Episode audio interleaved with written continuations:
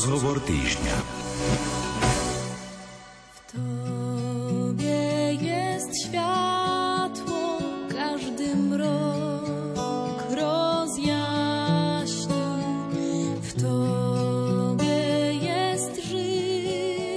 Hnutie Svetlo život je na Slovensku už od roku 1979. Toto dielo Františka Blachnického však má svoje počiatky ešte v rokoch krátko po druhej svetovej vojne v jeho rodnom Poľsku.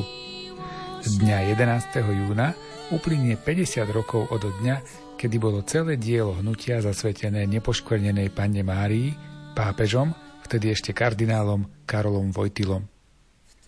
Aj z tejto príležitosti je dnešným hostom rozhovoru týždňa Jozef Heske, kňaz, ktorý už dlhé roky slúži v tomto hnutí. Reláciu rozhovor týždňa dnes pripravili hudobná redaktorka Diana Rauchová, majster zvuku Jaroslav Fabián a redaktor Martin Ďurčo.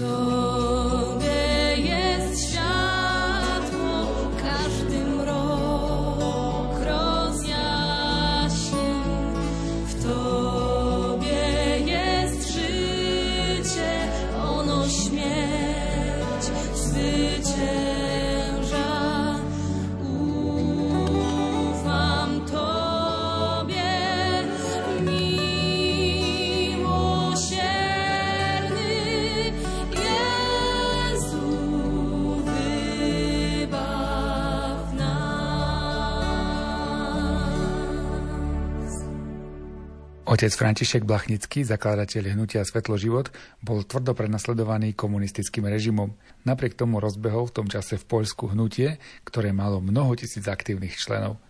Čo sa udialo toho spomínaného 11. júna pred 50 rokmi a čo to znamenalo? Tak bolo to 11. júna 1973, keď otec kardinál Karol Vojtila, krakovský arcibiskup, ako veľký podporovateľ Františka Blachnického a je teda veľký podporovateľ OAS, tak prišiel do Kroščenka, aby požehnal sochu Pány Márie, nepoštenej Matky Církvy a zároveň sa pomodlil modlitbu zasvetenia hnutia Pane Márie. Proste hnutie, to je v podstate dielo, ktoré bolo teda zasvetené Pane Marii a bolo to vlastne pred 50 rokmi. Tento akt, alebo tento úkon zasvetenia hnutia Pane Márii považujeme ako konštitutívny akt. Hej. V podstate to bolo taký, taký viditeľný teda de jure, teda vznik tohto hnutia, pretože už 10 rokov predtým, v 63. vlastne Vlachnický urobil alebo e, teda zorganizoval prvé, prvé oázové duchovné cvičenia pre ministrantov. On to robil rôzne potom pre mládež, hej, akcie duchovné, teda oázové duchovné cvičenia. Hej, čiže vlastne sa rozšírilo, alebo teda vzniklo hnutie živej církvy, taký to malo pôvodný názov. No vlastne aj v tom 73 mal to názov teda Hnutie živej církvy a až potom v 76. vlastne to Hnutie živej církvy sa premenovalo na Hnutie Svetlo život. Prečo je to zasvetené práve nepoškvrnenej Pane Márii, Matke Cirkvi? Prečo práve tento titul bol vybraný? Lebo je to v podstate dielo Pani Márie.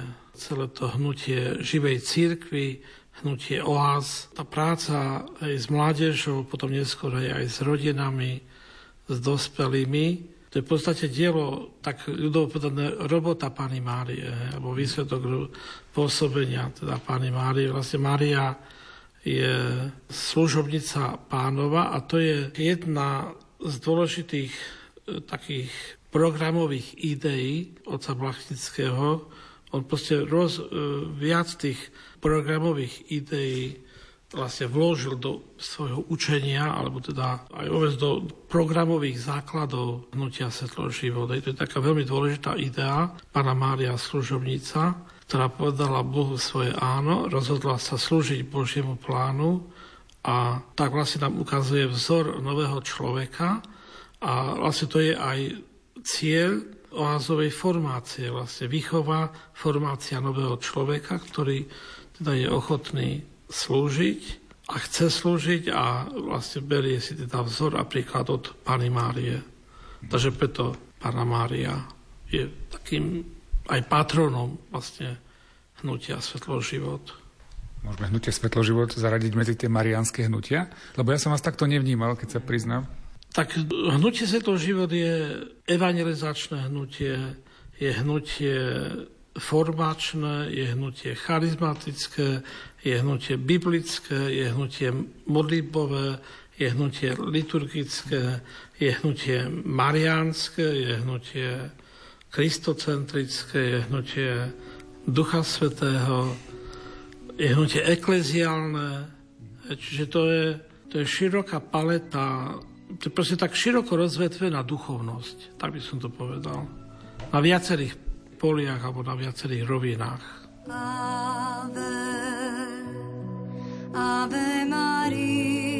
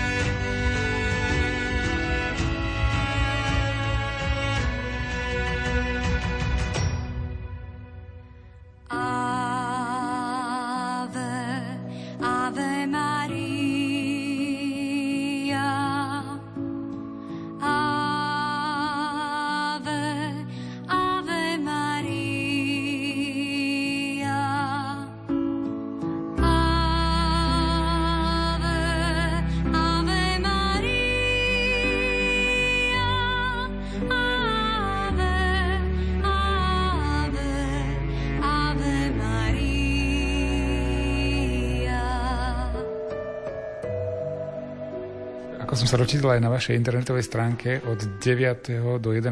júna bude práve v tom Kroščenku veľká slávnosť. O čo tam ide, čo sa tam bude diať a možno nás počúvajú nejakí vaši členovia, tak predpokladám, že aj oni sú tam pozvaní. Že no, asi je, to bude... tam viacerí pozvaní do, na túto slávnosť, je také v podstate také, no, jak sa povie, ústredné oslavy toho 50. výročia v Kroščenku. Tak samozrejme, vrcholom toho všetkého bude slávnostná Sveta Omša, v podstate to bude aj taký deň spoločenstva, budú tam také rôzne kultúrne programy, samozrejme teda aj čas na modlitbu, na adoráciu. No a potom tam teda v tomto centre sa postavil e, Centrum integrálnej ekológie. A toto centrum vlastne sa slavnostne otvorí a, a požehná. Je to tiež taká zaujímavá myšlienka, to Centrum integrálnej ekológie, totiž to ekológia, teda do ekológie spada nielen teda životné prostredie, príroda a tak ďalej, ale do ekológie vlastne spada aj teda človek ako taký, je vlastne súčasťou životného prostredia, súčasťou toho celého toho prostredia okolo. A tak jak vlastne tá vonkajšia ekológia okolo človeka je dôležitá, tak vlastne aj tá vnútorná ekológia, to znamená to vnútorné prostredie v živote človeka, teda ten duch, duchovný život, duševný život je tiež dôležitý. Hej. Tak, takéto centrum teda sa vybudovalo za pomoci rôznych dotácií a tak ďalej. No a e, bude teda slávnostné otvorenie. Tak to je vlastne také súčasť toho celého toho jubilá. Integrálna ekológia, to znamená, že vlastne ekológia sa stane súčasťou toho náboženského života, alebo že tá správna ekológia je tá, ktorú vieme nejak vtesnať do tých... Alebo... Ja som sa tak zamýšľal nad tým, že na jednej strane to je môj taký asi osobný taký pocit, či dojem, že z ekológie sa robí náboženstvo. Aj, taký, taký som mal niekedy pocit. No, asi na to, je, to je jeden extrém. Aj druhý extrém je ozaj proste špiniť prírodu a zanedbávať ju. Hej. Ja si myslím, že treba nájsť taký, taký zdravý stred medzi tými dvoma extrémami. Ja si pamätám ešte z mojej prvej oázy, z prvých oázových duchovných cvičení, napríklad prvý deň sme mali tému Božia láska. A každý deň sme mali jeden bod programu, ktorý sa nazýval Výprava otvorených očí do prírody v podstate. A vtedy ten prvý deň sme mali objavovať v prírode stopy Božej lásky v prírode. No tak sme objavovali hej, krásne kvety, lúky, pažiť, samé tieto krásy prírody sme objavovali a sme sa, sme sa kochali a proste Bohu sme ďakovali za to, že tú svoju krásu, Božiu krásu premietol do prírody. No, a druhý deň zase sme mali tému hriech. Hej, a v rámci tej výpravy otvorených očí našou úlohou bolo objavovať stopy hriechu v prírode. No tak sme hľadali všaké smetiska, čierne skládky, všelijaké, a dosť, dosť sme ich našli. A tak sme si vlastne uvedomili, tak jak vlastne tá Božia láska sa odzrkadluje v prírode, tak vlastne aj ten hriech človeka sa odzrkadluje v, v prírode cez tie všaké čierne skládky a smetiska. Hej, takže už vtedy ako chlapec, študent som to tak vnímal, že tá ekológia, no proste ako je dôležitá, no je potrebná, že nemôžeme to tak, no, zahodiť, ale samozrejme zase nerobiť z toho náboženstvo, to tiež by, by bolo nesprávne. Ešte keď sa vrátim k tým oslavám, čo to znamená, že to budú veľké oslavy, že to bude veľké výročie, tam prídu ľudia, zástupcovia hnutia z celej Európy, alebo nebude z celého sveta? Toto neviem, nie som organizátor, tak neviem, neviem, kto tam vlastne príde, no ale tak určite prídu, tak jak my sme zo Slovenska pozvaní, no tak určite budú pozvaní aj z iných krajín tak asi z Filipín alebo z Číny asi, asi ťažko prídu, lebo aj tam sú členovia hnutia Svetlo život. Takže možno prídu, no neviem. No a tak určite príde aj otec arcibiskup z Krakova, alebo to sú tak raz, že veľké oslavy, že proste z hľadiska toho 50-ročného výročia, že to je ako veľká oslava. To jubileum. Hej, hej, to samotné jubileum je veľké, veľká vec kardinál Karol Vojtila, vlastne svätý pápež Ján Pavel II prišiel do Krošenka a celé hnutie zasvetil Pane Mári. To je, to je úžasné. Už toto je tiež veľká vec, že svätý pápež urobil takýto úkon požehnania.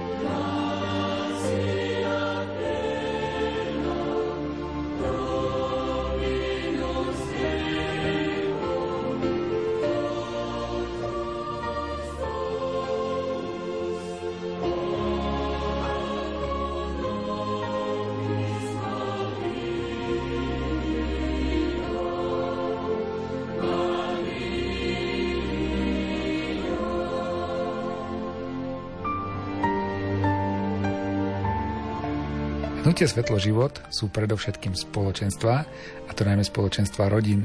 Pred časom sme sa na jednom dni spoločenstva rozprávali s manželským párom, Luciou a Robertom, ktorí dlhší čas slúžili ako oblastný pár domácej cirkvi. Z ich rozprávania dostaneme pekný obraz o tom, čo to znamená byť súčasťou spoločenstva. Prečo ste sa stali členmi hnutia spoločenstva? Čo vás k tomu viedlo a aká bola tá vaša cesta do tohto spoločenstva? Veľmi dobrá otázka. Myslím, že na ňu jednoducho sa nedá odpovedať. Takže áno, musím úprimne povedať, že kamaráti nás dovedli na túto cestu, pozvali do kruhu a my sme najprv tak váhali, premýšľali a zistili sme, že je to taká dobrá cesta, cesta ku Kristovi. Stali ste sa členmi spoločenstva už ako manželia, alebo to bolo ešte predtým? Hmm, ako manželia. My sme hľadali nejaké spoločenstvo do manželstva, lebo predtým sme mali iné, ale chceli sme ako manželia ďalej raz, tak sme išli do hnutia Svetlo život. Ja sa zameriam skôr teda na tú vašu prácu v spoločenstve. Čo vám to dalo ako manželom? Prečo je dobré, aby sa manželský pár nejako zaradil do spoločenstva? My sme obidva takí aktívni a neposedíme doma na zadku, takže ja si myslím, že to buduje manželskú jednotu. V hnutí máme viaceré záväzky, ktoré pomáhajú manželskému rastu a myslím, že aj nášmu to pomáha. Nemyslím, viem. A takisto tá služba, hej, to už je len taký čerešnička na torte, že slúžiť. Ja len doplním, že presne ako raz povedal e, emeritný e, svätý otec e, Benedikt XVI, povedal, že toľko ciest vedie ku Kristovi, koľko je ľudí. Vlastne a každý sme na tej svojej ceste a myslím si, že táto cesta aj v hnutí, hnutí Svetlo život vedie ku Kristovi. Čiže my sa tak snažíme spoločne a pomáhať aj pri smerovaní v tomto. Vy ste spomenuli nejaké záväzky, ktoré sú, ktoré berie manželský pár. Aké sú? Čo, čo sú to za záväzky? Tak e, je to tá manželská modlitba, osobná modlitba, rodinná modlitba, čítanie svätého písma každý deň, manželská regula, manželský dialog, to je vlastne také stretnutie manželov o problémoch v rodine raz za mesiac, kto potrebuje aj dvakrát aj vás pozývame do hnutia. No, samozrejme, ešte k tomu e, patrí aj e, rekolekcie, ktoré sú e, ka- každý rok, ktoré mávame, letné, alebo potom aj e, sú oázy modlitby a, a tak oáza modlitby, čiže niekoľkodňová m, aktivita, ktorú mávame. E, čiže áno, ako ľudská správne pozývala, povedala, aj vás pozývame. Ľudská, povedali ste manželská regula, mňa to zaujíma, to znie tak mnížsky, tak čo to znamená manželská regula? Manželská regula je to, v čom sa môžeme zlepšovať. Že Robert povie mne, v čom by som mohla pridať, e, napríklad vo vzťahu k rodine, k Janikovi, alebo hoci čom, alebo ja jemu, zase opačne. Taká úloha na ten mesiac. Aha, jasné, čiže nie je to niečo, čo je dané spoločenstvom, ale je to niečo, čo si dáte vy dvaja a naplňate to. Áno, tak. tak. Toto môže byť taká dobrá rada pre manželské páry, aj tie, ktoré nie sú e, v hnutí, aby takto mohli žiť. Máme ešte nejaké ďalšie pomôcky, ktoré pomáhajú spoločenstve manželom, aby, aby to manželstvo bolo lepšie. Myslím si, že je dobré ako čítať Sveté písmo, čiže e, určite si raz za čas sadnúť, zobrať Sveté písmo a prečítať si nejakú stáť, alebo nejaký pekný žalm. My obaja máme radi žalmy, lebo ja spievam a ľudka tiež hraje na orgáne a tiež spieva. Možno aj zaspievať si žalm, ale prečítať si je veľa dobrých, pekných žalmov takže odporúčame. Mne sa páčilo, ľudská hovorila také o tom, ako žijete to manželstvo a tam viackrát zaznelo osobná modlitba, manželská modlitba, modlitba, rodinná modlitba, potom ešte modlitba v spoločenstve. Koľko sa modlíte? To znie veľa. Nie je to veľa, akože nie je to také, že každému to vyjde každý deň, hej, že človek sa to učí žiť. Ale keď človek na to zvykne, tak ten deň aj začína krajšie, aj končí krajšie, aj to spýtovanie svedomia manželov každý sám si spýtuje, ale my máme ešte tú fintu jedno takú, že e, nezaspávame s tým, že si neodpustíme. Tak pri spýtovaní svedomia tak sa snažíme jeden druhému odpustiť. Mm-hmm. Takže ešte toto. Presne tak, to len potvrdzujem, áno, presne tak. A hneď sa potom lepšie spí. Hnutie Svetlo život má aj také tie malé skupinky, v ktorých sa stretávate, že máte nejaký uši kruh rodín, s ktorými sa pravidelne stretávate. Čo to dáva tomu manželstvu, že sa môžete zdieľať s manželmi, ktorí sú v podobnej situácii? Predpokladám, že viac menej sú v podobnom veku asi ako vy. Je fajn, keď, keď sa stretneme ako kamaráti a tiež sa poznáme v tom kruhu, čiže to zdieľanie je s podobnými problémami a starostami, ale aj radosťami. Ale myslím si, že je to také tiež smerovanie aj ku Kristovi, ku, ku, ku veciam, ktoré sú napríklad aj modlitieb, alebo neviem, čítanie zo Svetého písma. Čiže... Myslím, že všetci sme riešili bývanie, ešte niektorí Áno, riešime. Všetci riešime deti, a máme podobné problémy. A je to aj fajn, že napríklad tie veci nám kolujú medzi deťmi a tak to je len to materiálne zabezpečenie, ale že naozaj prežívame podobné veci. To je fajn v kruhu, že sme mladé rodiny všetky a prežívame vlastne to isté. Že si môžeme navzájom poradiť a pozdieľať sa v tomto. A tešíme sa stále na stretnutie. Máme veľa detí, malých, takže je to veselé. Chcem chcel to povedať, že vlastne tá práca, keď je aj na stretnutí kruhu, nie je na tom, na tom jednom stretnutí, ktorý je raz za čas, raz za mesiac, ale medzi tými e, obdobiami. Hej? Že teda, keď aj ľudská hovorila o nejakých záväzkoch, tak tie záväzky nemajú byť len na tom jednom stretnutí, ale práve že priebehu toho celého mesiaca.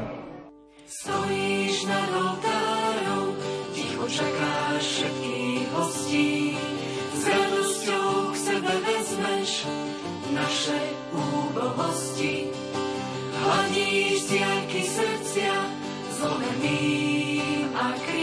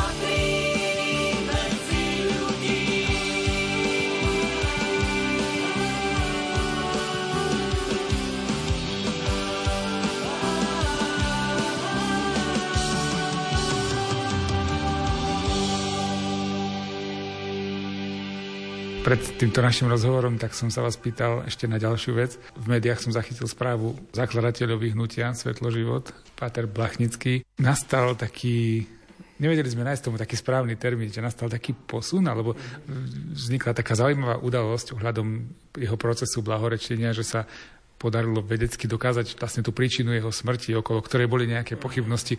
Môžete nám o tom prípade niečo povedať, aj o tom, čo sa podarilo objaviť? Aha. No tak polská štátna generálna prokuratúra vlastne potvrdila, že otec Blachnický bol na konci života v podstate otrávený. Totiž to tam, teda v Karlsbergu, kde žil a pôsobil, tak mal tam jeden manželský pár z Polska. Títo manželia boli takí správcovia tých budov alebo toho, toho centra. No a otec Vlasinský dôveroval, jak sa to povie, pustil si ich príliš k srdcu, alebo neviem, jak sa to hovorí. Ale oni ako spolupracovníci polskej štátnej bezpečnosti v podstate ho pomaly, ale isto likvidovali. Hej. Tým teda proste ho otrávili. Čiže zomrel násilnou smrťou, zomrel mučenickou smrťou, tak to je taký fakt. Už či ten proces blahorečenia, či sa urýchli alebo neurýchli. Ja si myslím, že to není podstatné. Podstatné je to, že máme zakladateľa, ktorý zomrel ako mučeník hej, nás, násilne, pretože bol to prorok živej církvy, bol to prorok pravdy, bol to prorok slobody, bol to človek, kňaz dôslednej viery, bol to človek, ktorý zmenil Polsko, toto je dôležité, zmenil Polsko.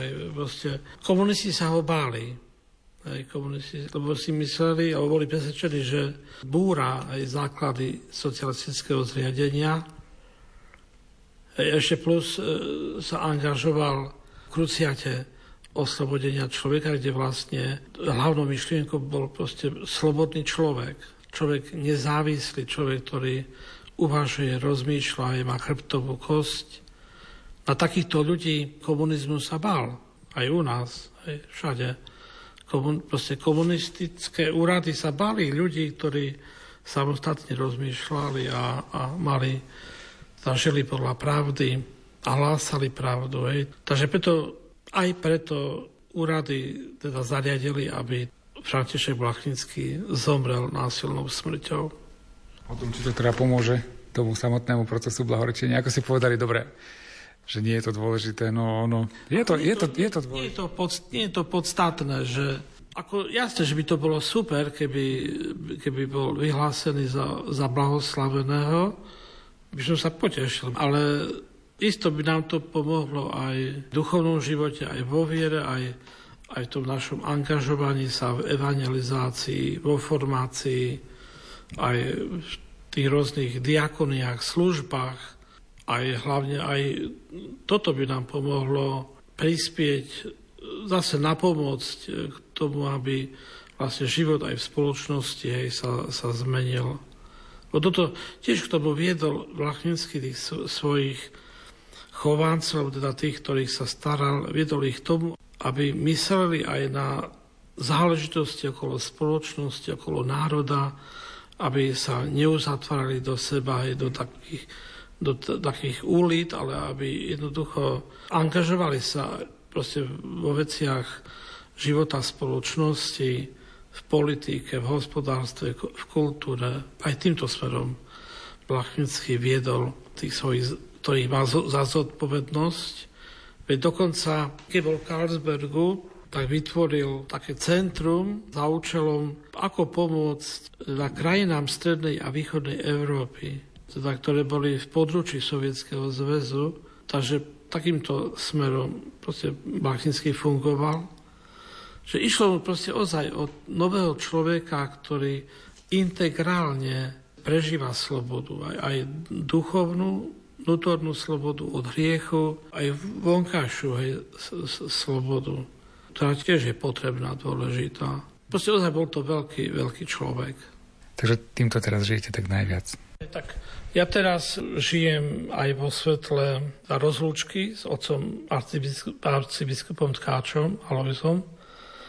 Aj v súvislosti s oázou mám také na neho pekné spomienky. Už len to, že nás podporoval, podporoval hnutie Svetlo život, prichádzal na dni spoločenstva, stretával sa s nami, proste prejavoval záujem o otca Blachnického. Takže ja som tak veľmi rád a som proste Pánu Bohu vďačný za otca arcibiskupa Aloj za, jeho život, za jeho službu, za jeho dielo a proste aj za to, že prispel k tomu, aby, aby hnutie Svetlo život na Slovensku sa rozvíjalo. Tak veľká, veľká vďaka proste patrí. potężna niebios królowo, pani aniołów.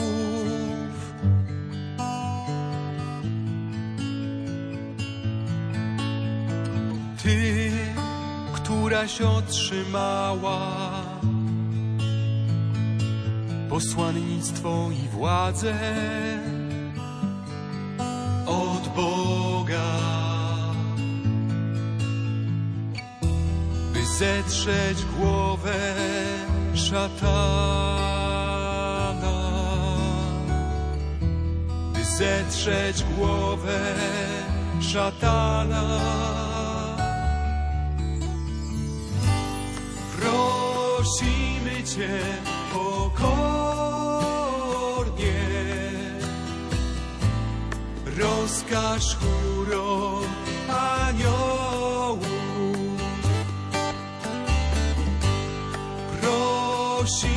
Prosimy Cię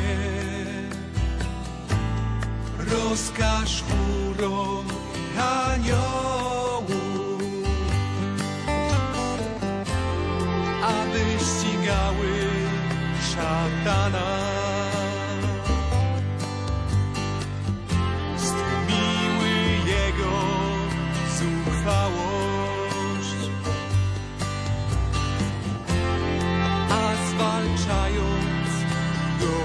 rzeczy. Strąciły do piekła. Święci aniołowie i aniołowie nas, nas. Święci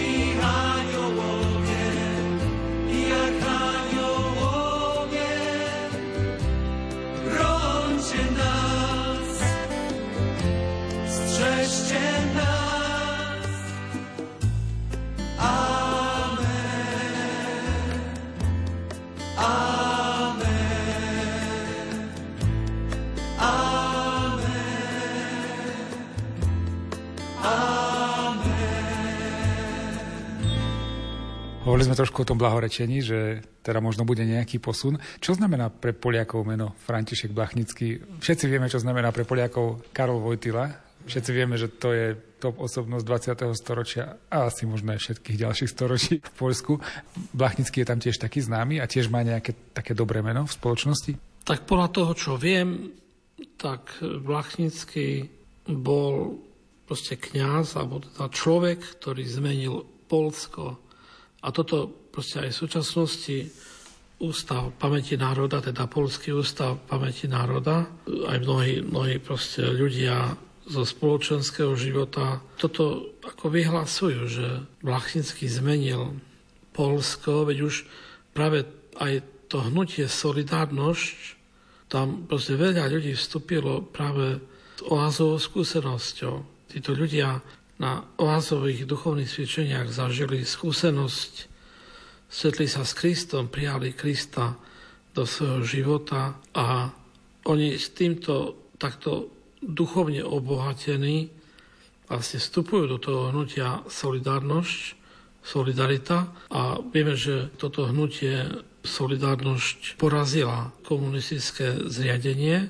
komunistický režim, takže už, už toto je proste veľká vec, a potom Blachnický sa snažil o oslobodenie človeka, aj to vnútorné duchovné oslobodenie človeka cez to dielo kruciaty oslobodenia človeka. A doteraz prebiehajú a organizujú sa rôzne konferencie, sympózia o tejto osobe, o živote a diele Františka Blachnického nielen na akademickej pôde, ale dokonca aj na pôde polského parlamentu sa robila, myslím, pri storočníci konferencia je proste o jeho osobe. A tak sa hovorí, že vlastne spolu s Karolom Vojtilom oni boli takí dvaja bohatieri polskej církvy. Mm-hmm. Ako v tom zmysle, teda bohatieri, ktorí bojovali a teda zápasili o slobodu človeka.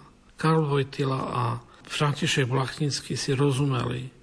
Karol Vojtila vedel vycítiť, že v myslení a v konaní Františka Blachnického proste je ten správny úmysel, že je tam tá správna snaha ochota, túžba meniť človeka, meniť spoločnosť, meniť církev, ako teda hlavne z toho ľudského hľadiska.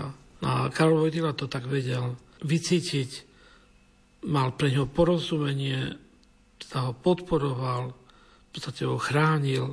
Vlastne Karol Vojtila chránil aj hnutie Svetlo život, teda oázy chránil. Takže preto títo dvaja Vojtila a Blachinský patria spolu.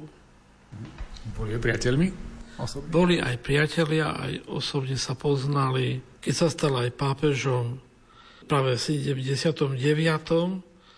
keď bola prvá návšteva pápeža v Polsku, tak tedy vlastne vznikla aj kruciata oslobodenia človeka a tedy vlastne Bachnický priniesol Svetému Otcovi knihu skutkov oslobodenia, teda kde boli zapísaní prví členovia tohto diela, tohto spoločenstva. Takže oni sa aj potom stretávali, keď potom bol v zahraničí e, Karlsbergu, tak aj vtedy, vtedy sa tiež stretávali. A už pomenej, ale hlavne najviac sa stretávali, keď vlastne Karl Vojtila bol v Krakove a tak tedy to bolo také najviac, teda sa stretávali. Pán kiedyś stanął nad brzegiem, szukał gotowych pójść za nim, by łowić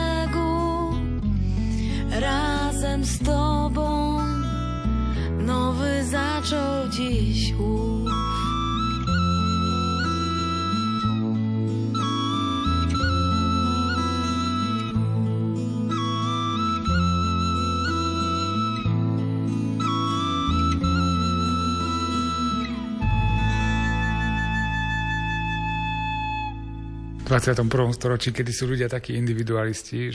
No, dá sa ešte dnes pracovať s ľuďmi v spoločenstvách a chcú to ľudia? Vy sám ste vedúci teraz spoločenstva.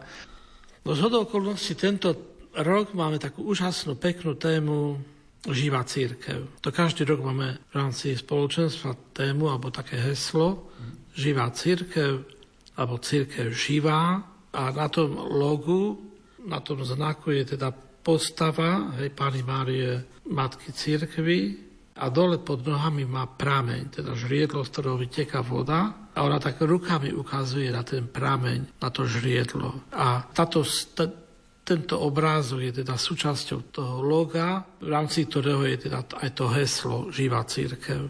Hej, a mne toto heslo, alebo táto myšlienka veľmi ma tak oslovila a si uvedomujem, že je to aj, aj v súvislosti so synodou o synodalite církvy, ktorá vlastne prebiehala teda v dieceznej etape, teraz bola kontinentálna etapa, prebieha už potom bude vlastne celosvetová, že ozaj je potrebné sa snažiť, každý by sme sa mali snažiť o to, aby církev, do ktorej patríme, aby ozaj bola živá, predovšetkým v našich srdciach, aj bola živá našich spoločenstvách, v malých skupinách a samozrejme, aby církev živa bola aj v našich farnostiach, v našich diecezách, proste akomkoľvek spoločenstve či komunite, kde prežívame aj vzťah s Bohom, aj vzťah s ľuďmi.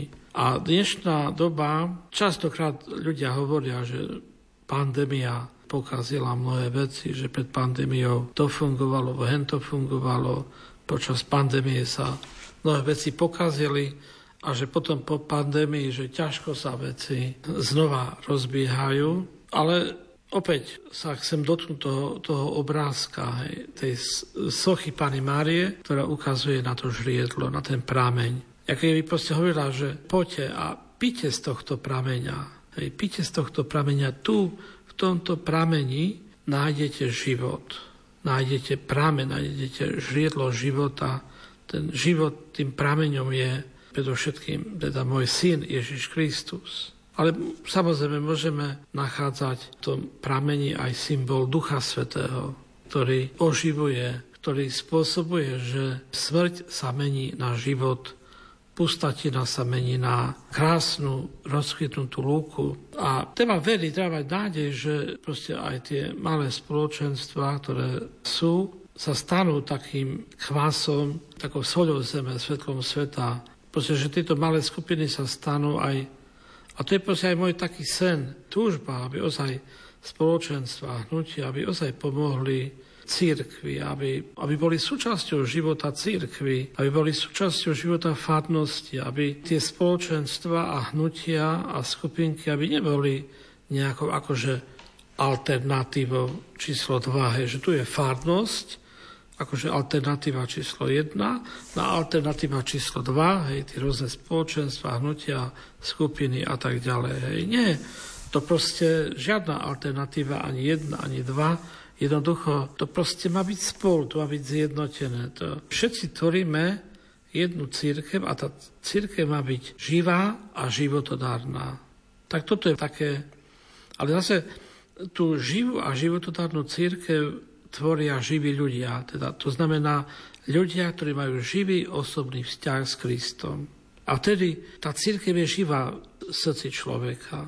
Keď človek nemá živý osobný vzťah s Kristom, keď, tak tu je taká otázka, no proste je v ňom tá církev živá. Potom častokrát ľudia chápu církev ako stredisko služieb, duchovný servis, bez takého toho duchovného, vnútorného, ako jasne, že Božia milosť spôsobí aj cez tie sviatosti, už ako, akokoľvek hej, človek je nastavený, my to veríme, ale keď človek je viac tak osobne nastavený a otvorený pre Krista a tužiaci po Kristovi, tak o to viac a hĺbšie potom príjma alebo spolupracuje s tou milosťou, ktorú príjma cez sviatosti napríklad. Hej.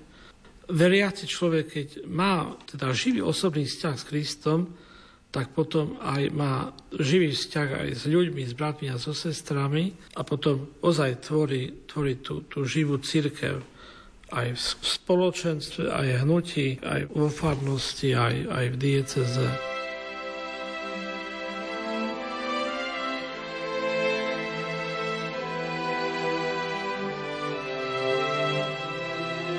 Dnešné vydanie relácie Rozhovor týždňa sa končí. Témou, ktoré sme sa venovali, bolo nadchádzajúce výročie hnutia Svetlo život. Našim hostom bol kňaz, ktorý pôsobí v tomto hnutí, Jozef Heske. Milí priatelia, ďakujeme vám za pozornosť a tešíme sa na stretnutie opäť niekedy na budúce.